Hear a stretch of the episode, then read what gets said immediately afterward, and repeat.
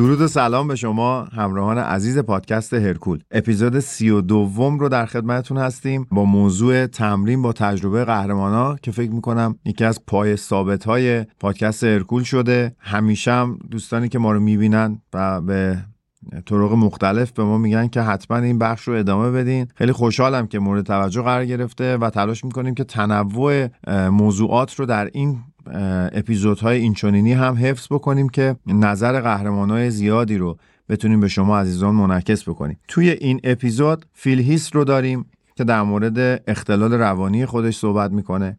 جی کاستر رو داریم که در مورد دارو حرف می‌زنه یه مقدار. آرنولد میاد نکاتی رو در مورد حجم دوره حجم و دوره کات میگه و اعتقادش به این که آیا دوره حجم و کات اصلا باید باشه یا نباشه در این رابطه صحبت می‌کنه. متیو فریزر نفر اول کراسفیت جهان میاد در مورد رژیم غذاییش توضیحاتی میده که خیلی جالبه و خانم لورا هوروس که از کراسفیترها هستن هم در مورد اصول تمرین و تغذیه در کراسفیت یه نکاتی رو میگه که امیدوارم به کار همتون بیاد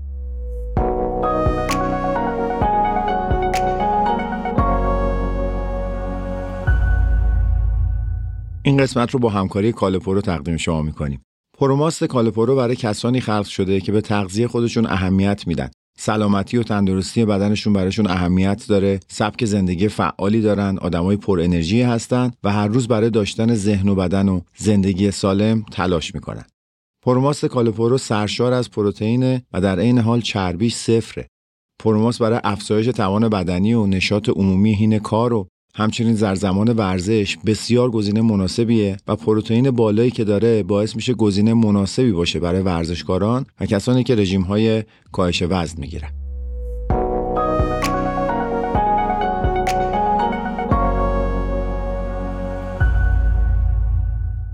خب البته عرض بکنم که اینا که نمیان تو پادکست هرکول این دوستان رو نقل قول می‌کنیم ازشون دیگه یه لحظه گفتم که اینا دارن میان. فکر نکنید که حضوری هستن ولی یادشون با ماست با انتقال مطالب. امیدوارم مطالب به کارتون بیاد خیلی برای خودم هم جالب بود. وقتی متوجه شدم که یه زمزمه های مبنی بر بازگشت فیل هیث به stage مسابقات مطرح شد که مال همین 2023 است که از اونجا هم آب می‌خوره این خبرها که یه سری تصویر جدید از خودش منتشر کرد تو اینستاگرام و فضای مجازی دست به دست شده. که می‌خواد برگرده به stage و به قول آرنولد قهرمان کاریزماتیک Mr. Olympia به فیل هیث لقب داده اینو. نوید اتفاقات عجیبی رو برای سال 2023 به هواداراش داده که اخیرا هم توی اینستاگرام اومده از درگیر بودن 20 ساله خودش با یک اختلال روانی به نام body dysmorphia خبر داده که مخففش BDD میشه که اگه بخوایم دقیق رو بگیم میشه body dysmorphic disorder یه بیماری روانیه که با تمرکز وسواسی به,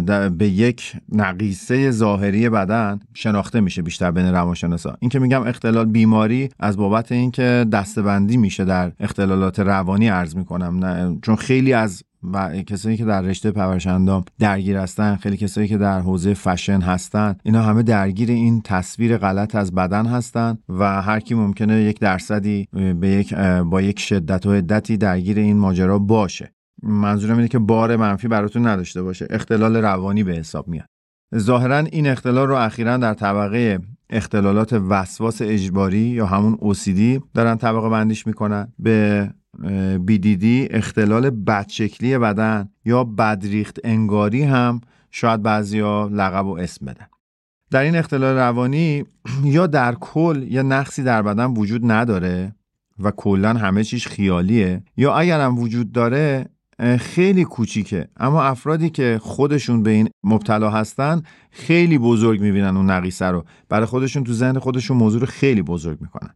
فیلیس درباره ابتلاش به این اختلال میگه که من بادی دیسمورفیا دارم و در واقع خیلی وقته که دوچارش هستم. بیشتر از 20 سال شده که با این بیماری دارم دست و پنجه نرم می‌کنم. اما نکته مهمترش اینه که الان بیشتر از دو ساله که دارم باهاش کنار میام. صبح که از خواب بیدار میشم مقابل آینه به خودم میگم که خیلی دوست داشتنی هستم و بابت همه اتفاقاتی که زندگی به هم تحمیل کرده علا رقم همه این اتفاقات به بهترین شکل تصمیم گرفتم و بهترین عمل کردم رو داشتم عاشق خودمم. گرچه در بعضی موارد شکست خوردم اما خیلی از مبارزات رو برنده شدم و در خیلی از جنگ ها پیروز بیرون اومدم و به خودم میگم که آدم ارزشمند و قوی هستم. شاید شنیدن این حرفها از یک قهرمان برای بعضی تعجب برانگیز باشه که چطور مثلا فیلهیس با یه همچین مقام و منزلتی که از بیرون انقدر کامل و بینقصه چجوری مثلا دچار همچین ماجرا و همچین اختلال روانیه؟ اما وقتی یه نفر در این سطح اتفاقا میاد راجع به این چیزا حرف می‌زنه به نظر من موضوع شنیدنی تر میشه. در اپیزود اول فصل قبل اشاره کردم اگه خاطرتون باشه چند تا مثال آورده بودم از قهرمانان بزرگ مدال المپیک که اونها هم درگیری همچین اختلالاتی بودن. پس میشه این حدس رو زد که خیلی ها درگیرشن اما خیلی شاید دلشون نمی‌خواد مطرحش بکنن یا هنوز به اون نقطه نرسیدن که بیان با بقیه در میون بذارن. و حال فیلهیس به هوادارانش میگه که همگی بدونین که قوی هستین و به شدت موجودات ارزشمندی هستین. و داره میگه که به خودتون عشق بورزین. از خودتون شروع کنین عشق ورزیدن رو. و اجازه ندین که فضای بیرونی روی شما تاثیر بذاره. به خودتون این عشق رو ابراز بکنین تا بتونن دیگران همین عشق رو به شما ابراز بکنن. ما گاهی اونقدر خودمون رو از هم جدا می‌کنیم. منظور فیلیس اینه که آدم ها رو داره میگه. میگه انقدر خودمون رو از همدیگه جدا می‌دونیم که به یه مرحله می‌رسیم که انگار فلج میشیم و دیگه نمی‌تونیم اصلا هیچ حرکتی به سمت جلو داشته باشیم. فیلیس در یک پست اینستاگرامی گفته که عاشق خودتون باشین قدر خودتون رو بدونین و هر روز به این فکر کنین که شما تنها نیستین در این مسیر. افرادی که نسبت به فیزیک بدن خودشون این حالت رو دارن یا بهتر بگم افرادی که نسبت به فیزیک بدنشون شرم دارن یه مقدار یا خودشون رو دچار عیب می‌دونن دچار نقیصه می‌دونن رو خودشون ایراد می‌ذارن و این موارد کوچیک رو انقدر بزرگ می‌کنن همشون دچار همین اختلال مشابه با فیل هیث هستن. در مباحث روانشناسی میگن اولین قدم برای حل مشکل پذیرشونه جالبه که فیل هیث میگه دو ساله که دارم تلاش می‌کنم تا با این بیماری روانی مواجه بشم و حالا در مرحله ای قرار داره که دیگران رو هم داره تشویق می‌کنه که با خودشون مهربون باشن. یه جایی فیلیس گفته که بادی دیسمورفیا واقعیه. این بیماری با این باور که به اندازه کافی خوب نیستید و هرگز به اهدافتون نمی‌رسید لذت رو از روزهای شما میدزده. با اینکه دوستان خانواده و حتی هوادارانتون ممکن ازتون دائم تعریف بکنن بهتون حس خوب بدن اما شما به طور کامل همه اونا رو انگار که دارین نشنیده می‌گیرین و اصلا نمی‌خواین که ببینین یه همچین تعریفی رو. چون از دوست داشتن خودتون عاجزین و وقتی نمی‌تونین در لحظه حضور داشته باشین پس عشق دیگران رو هم نمی‌تونین بپذیرین. فیل هیث معتقده که باید هر روز صبح در آینه به خودتون عشق بدین و این کار رو تمرین بکنین و انتخاب افکار منفی به ویژه در مورد فیزیک بدنی فقط احساسات بد رو بالا میاره و باعث میشه که عملکرد آدم ضعیفتر بشه. این گفتگوی جالبی که فیل هیث پیشنهاد می‌کنه رو هر روز صبح با خودتون داشته باشید. شاید این بتونه یه شروع خوبی باشه که با خودتون آشتی بکنید و اصلا یه اتفاقات غیر منتظره ای رو رقم بزنید که در آینده بگید که خب چقدر خوب شد که من مثل فیل هیث اومدم و در مورد این موضوع با خودم حداقل صحبت کردم.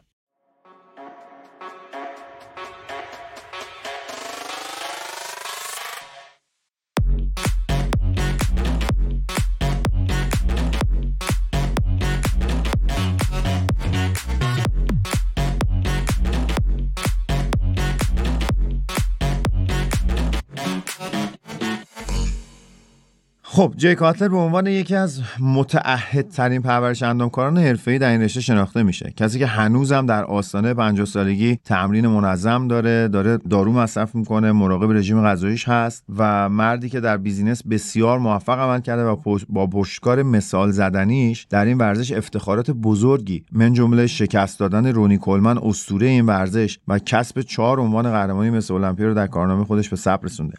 جی کاتلر ورزشکاری بوده که همیشه با زمان خودش پیش رفته. با اینکه در دوران قهرمانی معتقد بود اگر یک روزی تمرین back داریم یا همون زیر بغل که تمرین سنگینیه یا مثلا یک روز تمرین پا داریم که تمرین سنگینیه باید فرداش رو کامل استراحت کرد. اما حالا در یک stage دیگه ای داره ورزش می‌کنه و ممکنه روزهای بسیار متعددی رو پی در پی و متوالی تمرین بکنه و اصلا استراحت نده. مثل زمانی که داشته این موضوع رو مطرح می‌کرده در یک مصاحبه ای گفته من پنجاه روز الان تمرین کردم و حتی یک روز رو هم آف نکردم.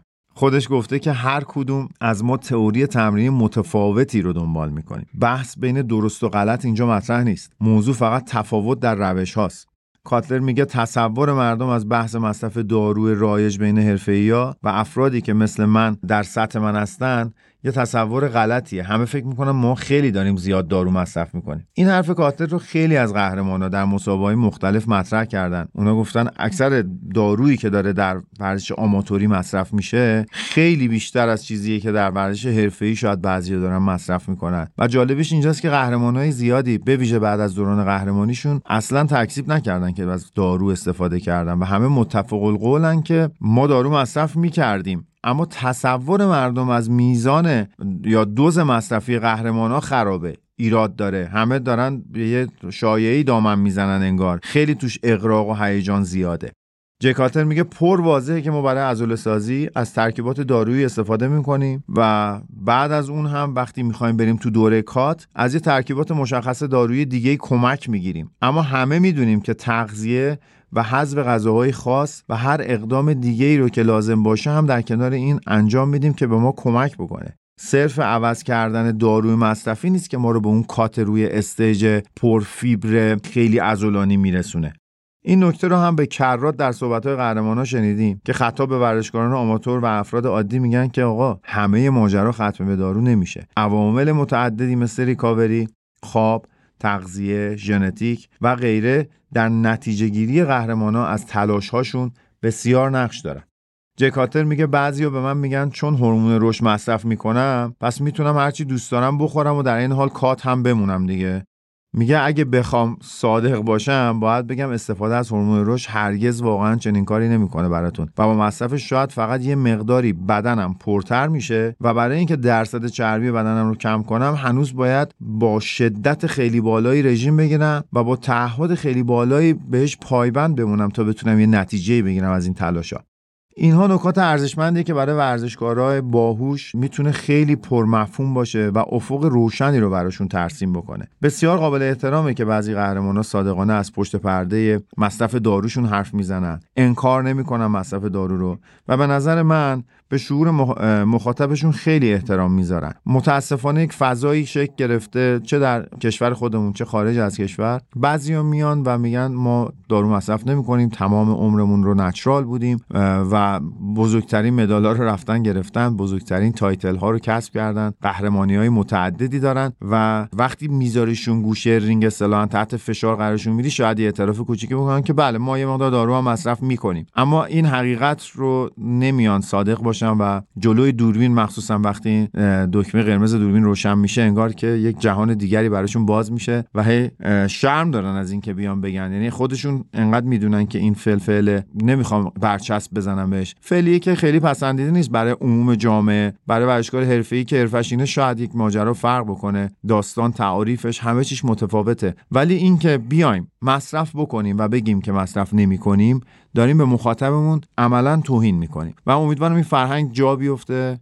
و ورزشکارهای ما اگر هم دارن حرفی می‌زنن بیام بگم من همه این کارها رو کردم تمرین داشتم رژیم داشتم رنج کشیدم سختی کشیدم دارو هم در کار بوده. اجازه بدم مخاطب خودش تصمیم می‌گیره خودش متوجه میشه که کجا اینا ایستادن و چجوری می‌تونن اینا رو تعریف کنن یه نکته دیگه هم دوست دارم اضافه بکنم و اونم اینه که بعضی از این مدل شفاف سازی هایی که بین حرفه‌ای پرورش اندام داره زیاد میشه به نظرم یکم تعامل برانگیزه. یعنی راستش وقتی یه مصاحبه از فیلهیست دیدم که داروی مصرفی خودش رو اهم از پپتایداش و ریز بریز اسم برد یه لحظه این سوال به ذهنم رسید که این الان شفاف سازیه یا یه جورایی داره غیر مستقیم تبلیغ دارو میشه؟ هنوز راستش رو بخواین دارم به این موضوع فکر می‌کنم به جواب قاطعی نرسیدم. ولی امیدوارم که اون احتمال اول پررنگتر باشه. بر ترتیب یک نوجوان 14 15 ساله که مصاحبه فیلهیس رو به عنوان قهرمان اسطوره‌ای مستر المپیا تماشا می‌کنه و اونجا داره از های مصرفیش با سر بالا گرفته صحبت می‌کنه فکر می‌کنم خیلی می‌تونه اتفاق خطرناکی باشه و باید بهش تعمل بیشتری کرد.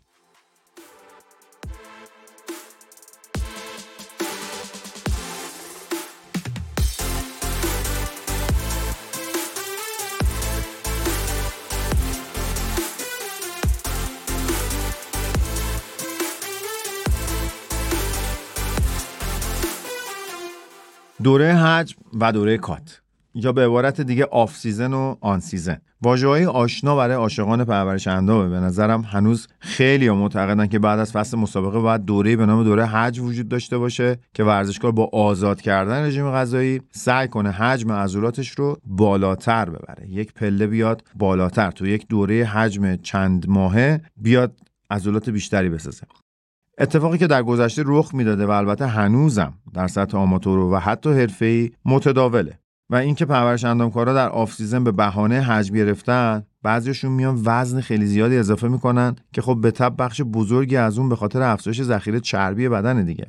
و حتی مربی های صاحب نام زیادی رو هم دیدیم که در دوره حجم انجام تمرینات هوازی رو برای شاگرداشون ممنوع می‌کنن تا از کالری سوزی اضافی جلوگیری بکنن و استدلالشون هم اینه که میگن ما می‌خوایم تداخل آنزیمی موجود بین فعالیت هوازی و تمرین مقاومتی یا همون تمرین وزنه اصلا ایجاد نشه که بخواد. در موردش ما بخوایم حالا بحث کنیم که حالا هوازی رو کی بزنیم وزنه رو کی بزنیم. یعنی آب پاکی رو می‌زنن دست ورزشکار میگن رفتی تو off season رفتی تو دوره حجم فعلا دوره هوازی رو یه خط بزرگی قرمز بکش.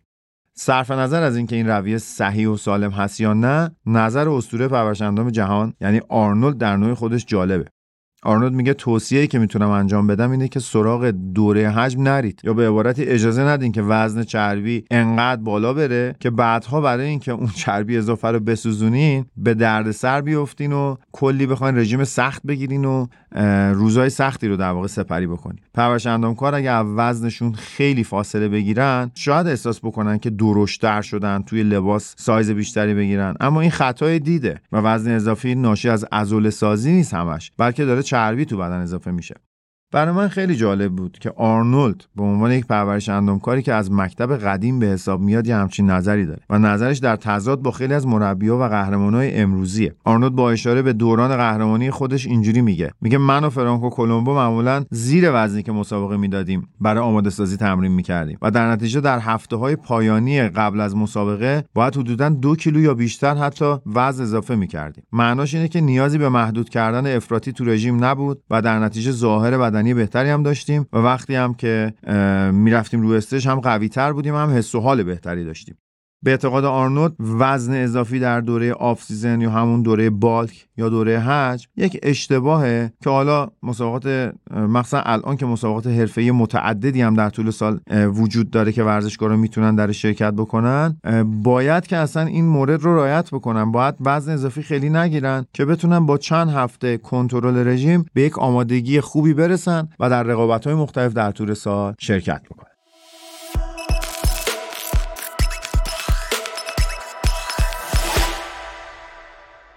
fit ترین مرد تاریخ عنوانی هست که در CrossFit به متیو فریزر دادن.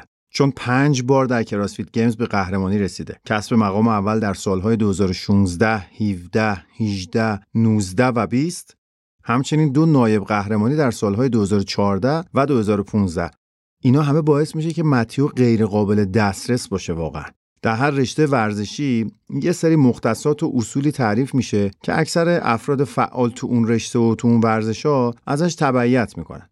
مثلا تو CrossFit میگن رژیم غذایی باید بر اساس paleo باشه. حالا رژیم paleo چیه داستانش؟ یا مثلا بهش caveman میگن بعضیا به معنای غارنشین یا رژیم پارینه سنگی. اینا از جمله رژیماییه که این روزا مد شده چند سالی هست که راجبش صحبت میشه و در اون مصرف میوه سبزیجات گوشتای خالص ماهی تخم مرغ آجیل دونه های روغنی رو اینا بیشتر تاکید میشه که در واقع ارجایی به مدل تغذیه آبا و اجداد ما انسان ها در عهد پارین سنگی. و ماجراش از این قراره که با هدف بازگشت به ریشه ها طراحی شده از این بابته که حالا مد شده خیلی راجبش صحبت می‌کنن توی این رژیم مصرف غلات، حبوبات، لبنیات، قندهای تصفیه شده، نمک اضافی، سبزیجات نشاستهدار مثل ذرت، نخود و غیره اینا همه جزو موارد ممنوعه به حساب میاد. البته که همه ورزشکاران CrossFit از این رژیم پیروی نمی‌کنن و بعضی روش خودشونو دارن. به نظر من شنیدن نظرات متیو فریزر درباره رژیم غذاییش می‌تونه تکلیف خیلی چیزا رو برای بعضی از را روشن بکنه. جالبه بدونید فریزر هیچ اعتقادی به رژیم paleo یا رژیم keto نداره و اصلا غذای مصرفیش رو محاسبه نمی‌کنه. و در عوض تمرکز اصلیش رو روی کیفیت غذا قرار میده. بعد از کیفیت به کالری فکر می‌کنه و در اولویت بعدی تازه میاد محاسبه درشت مغذی ها رو مد نظر قرار میده. فریزر میگه که هر کسی می‌دونه کدوم غذا براش خوبه و کدوم غذا براش بده. میگه من شخصا خیلی به ندرت توی رستوران غذا می‌خورم. معمولا وقتی غذا به صورت بسته بندی باشه اصلا سمتش نمیرم یا خیلی کم اینجوری غذا مصرف می‌کنم. عمده غذای مصرفی من گوشته سبزیجات و یک عالم برنج و احتمالا مقادیر خیلی قابل توجه و زیادی هم از میوه ها مصرف می‌کنم. خب ببینید با این نقل قول از فریزر حتما متوجه شدین که به رژیم پیلیو اعتقادی نداره. چون در رژیم پیلیو بهتون گفتم در لیست غذای ممنوعش برنج قرار داره. اگر کسی رژیم غذایی روتین متیو فریزر رو نگاه می‌کنه فکر می‌کنه مثلا در یک شهر شمالی ایران زندگی می‌کنه که در تمامی وعده‌های غذاییش از برنج استفاده می‌کنه. یه جوریه که برای صبحانه هاش حتی در کنار بشقابش یه مقدار برنج داره یا یه مقدار ممکنه داخل املتش برنج بریزه و همیشه برنج آماده تو یخچال داره تا کنار هر غذایی یک یا دو پیمانه استفاده بکنه. فریزر هم رژیم پیلیو رو قبلا امتحان کرده اما ازش جواب اصطلاحا نگرفته. حتی روزداری 12 الی 14 ساعته رو هم محک زده اما براش باز مطلوب نبوده. این روند آزمون و خطا همون چیزیه که هر ورزشکار باهوشی باید انجامش بده به نظر من. یعنی هر پروتکلی که به نظرش منطقی میاد و یا مد میشه رو اگه دوست داره امتحان بکنه بیاره توی ورطه عمل یه محکی بزنه و بعد در موردش تصمیم بگیره با توجه به بازخوردهایی که بدنش نشون میده. حالا دونستنش هم خالی از لطف نیست. به نظر من خیلی جالب بود. فریزر میگه که عادت داشتم هر شب قبل از خواب نیم کیلو بستنی میخوردم و البته این عادت رو در سال 2015 ترک کرده. خودش میگه فکر می‌کردم با تمرین میشه یک رژیم بد رو جبران کرد. اما واضح بود که نتونستم این کار انجام بدم و خیلی گنده و سنگین شده بودم. علاوه بر این در فصل 2015 با التهابی آزاردهنده دردهای مفصلی و مواردی مثل این دست و پنجه نرم کردم و احتمال میدم که مصرف سنگین لبنیات باعث التهاب بیشتری تو بدنم شد و هیچ کمکی هم به عمل کردم از طرفی نمی‌کرد. بنابراین تصمیم گرفتم که بستنی رو حذف کنم. ماجرای مصرف لبنیات جالبه. در دنیای پرورشندام هم بحث برانگیزه. در حالی که خیلی در طول سال لبنیات کمچرب مصرف می‌کنن اما در هفته های پایانی منتهی به یک مسابقه مصرفشون مقدار محدود می‌کنن تا به قول خودشون پوستشون کاملا به عضله بچسبه و کلوف نباشه. این این هم از جمله مواردیه که به نظر من تحقیقات علمی هنوز در موردش خیلی کمه. به خاطر اینکه در حوزه پرورش اندام و آمادگی روز مسابقه خیلی تحقیقاتی انجام نمیشه و در مجامع علمی طبعا موضوع خیلی مورد علاقه برای دانشمندان نیست. و بیشترین صحبتی که میشه می‌بینید تجربی و سینه به سینه قهرمانان به ویژه در اون چند روز آخر مسابقه یه سری غذاها رو بعضی از مربیها بهشون تعصب دارن. بعضی از ورزشکارا خودشون به تجربه کسب کردن. اما این هم به نظر من یه موضوع کاملا شخصیه که با تجربه زیاد در رژیم مسابقات می‌تونه ورزشکار خودش تکلیف خودش رو پیدا بکنه.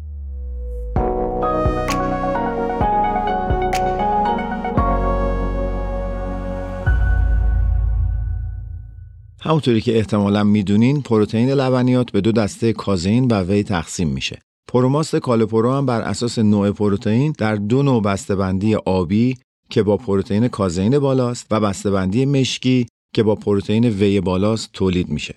پروتئین کازئین دیرجذبه و باعث سیری طولانیتری میشه پس پروماست با بسته‌بندی آبی رنگ برای وعده قبل از خواب و یا میان وعده ها برای افرادی که به ویژه در رژیم های کاهش وزن هستند مناسبه.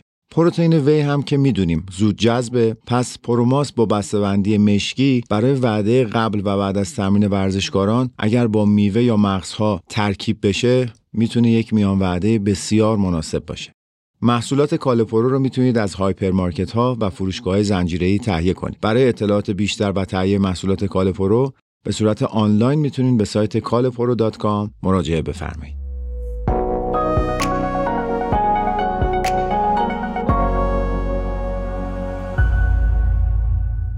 لورا هوروات در سال 2022 rank سوم Games رو به خودش اختصاص داده و سال 2021 هم جایگاه دوم رو به دست آورده بود. این CrossFitter اهل مجار متولد سال 1997 که خیلیا سال 2023 یعنی امسال رو متعلق به اون می‌دونن. با اینکه سن و سال زیادی نداره اما تجربیات ارزشمندی در CrossFit به دست آورده و از نظر بعضی کارشناسان این ورزش می‌تونه در 2023 از مدعیان جدی عنوان قهرمانی باشه. جالبه بدونید که آیتم هندستند پوشاپ یا همون پرس کردن وزن بدن که هست به حالت معکوس دیدین که انجام میدن ورزشکار کراسفیت یکی از نقاط ضعف لورا بوده و در یکی از رقابت‌هاش اصلا بابت همین ضعفش باعث شده که رنگش خیلی پایین بیاد. خودش معتقده که سازگار شدن یک اتفاقی خیلی مهمیه که در اثر تمرینات به وجود میاد. و به خاطر همین اومد روی هندستان پوشابش تمرین کرد تا که از آیتمایی که توش قوی تر شده نسبت به قبل و معتقده که سازگاری رو باید با تمرین ایجاد کرد و روی نقاط ضعف اینجوری کار کرد. سازگاری بخوام ساده بگم همون پاسخ بدن به تمریناتی است که هر کدوم از ما انجام میدیم و زمانی که سازگاری رخ میده یعنی ما رشد و پیشرفت کردیم.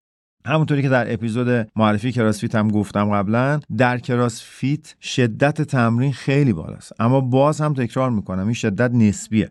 لورا معتقده که باید محدودیت های بدن خودتون رو بشناسین و وقتی که شدت رو بالا می‌برید همچنان به بدنتون هم گوش بدین تا از افراط جلوگیری بکنین. افراط در تمرینات در شدت در مقدار در هر چی که شما بگین می‌تونه زمین ساز باشه برای آسیب دیدن. بنابراین اگر محدودیت ها رو بشناسیم می‌تونیم روی خط درستی حرکت بکنیم خود هوروس در طول سال مقدار و شدت تمرینش رو پله افزایش میده و با توجه به دردهای کوچیک علائم خستگی و چیزهای شبیه این میاد. تمریناتش رو تنظیم می‌کنه اصلاح می‌کنه هر جا لازم باشه شدیدتر می‌کنه هر جا لازم باشه دیلود می‌کنه کمتر می‌کنه. اساسا مدیریت می‌کنه و معتقد اون ورزشکارانی که میان مثلا در شروع یک سال میگن خب از امسال ما شدت تمرین رو یک باره بالا می‌بریم میگه اصلا روش روش درستی نیست و باید استراتژی پله ای رو استفاده کرد.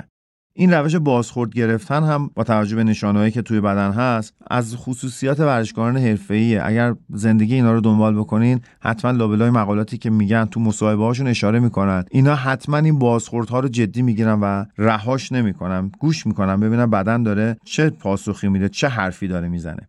وقتی جایی درد مدام احساس میشه خستگی مزمن وجود داره یعنی بدن داره سعی می‌کنه یه پیامی رو به شما بده و نیاز هست یه چیزی رو بازبینی بکنید. باید بررسی بکنید و در مسیرتون احتمالا یه تغییراتی ایجاد بکنید. در بحث تغذیه و رژیم غذایی هم هوروس به سادگی اعتقاد داره و معتقده که با اصول کلی میشه پیشرفت. خیلی نباید در جزئیات وارد شد. و اینکه رژیمی که محدودیت های زیادی رو بخواد به شما تحمیل بکنه خودش یه بار اضافی ذهنی ممکنه برای ورزشکار ایجاد بکنه. لورا برای صبحها حجم مناسبی از پروتئین رو پیشنهاد می‌کنه و معتقده که در طول تمرین باید آب کافی به بدن برسه. به صبحانه های بزرگ علاقه زیادی داره و به غیر از اون در طول روز هم دو سه تا وعده دیگه غذا می‌خوره و معمولا بعد از ساعت 8 چیزی نمی‌خوره. با اینکه زیادی از شیر و ماست مصرف می‌کنه اما خوردن نون رو در برنامه کاریش اصلا نداره. با این تفاسیر لورا هم روی رژیم paleo نیست چون لبنیات زیادی داره مصرف می‌کنه. بنابراین این هم یک مثال دیگه است که قرار می‌گیره کنار متیو فریزر که ببینین دو تن از بزرگترین قهرمانان CrossFit میان و رژیم غذایی خودشون رو طراحی می‌کنن و میرن پیدا می‌کنن که باید روی کدوم رژیم غذایی پیش برن تا بهترین عملکرد و performance رو داشته باشن. این با تاکید یک بار دیگه همون روشیه که باید هر ورزشکار باهوشی انجام بده. ما این اپیزود رو در فروردین 1402 ضبط کردیم. خیلی متشکرم از کارگردان برنامه محمد رضا محمدی عزیز که همیشه زحمت این کار رو می‌کشه. برنامه هم با اجرا نویسندگی و تهیه کنندگی خودم. فرشید نزاکتی تهیه شده. امیدوارم که مورد توجهتون قرار گرفته باشه. خیلی مراقب خودتون باشید. تا اپیزود بعدی شما رو به خدا میسپارم.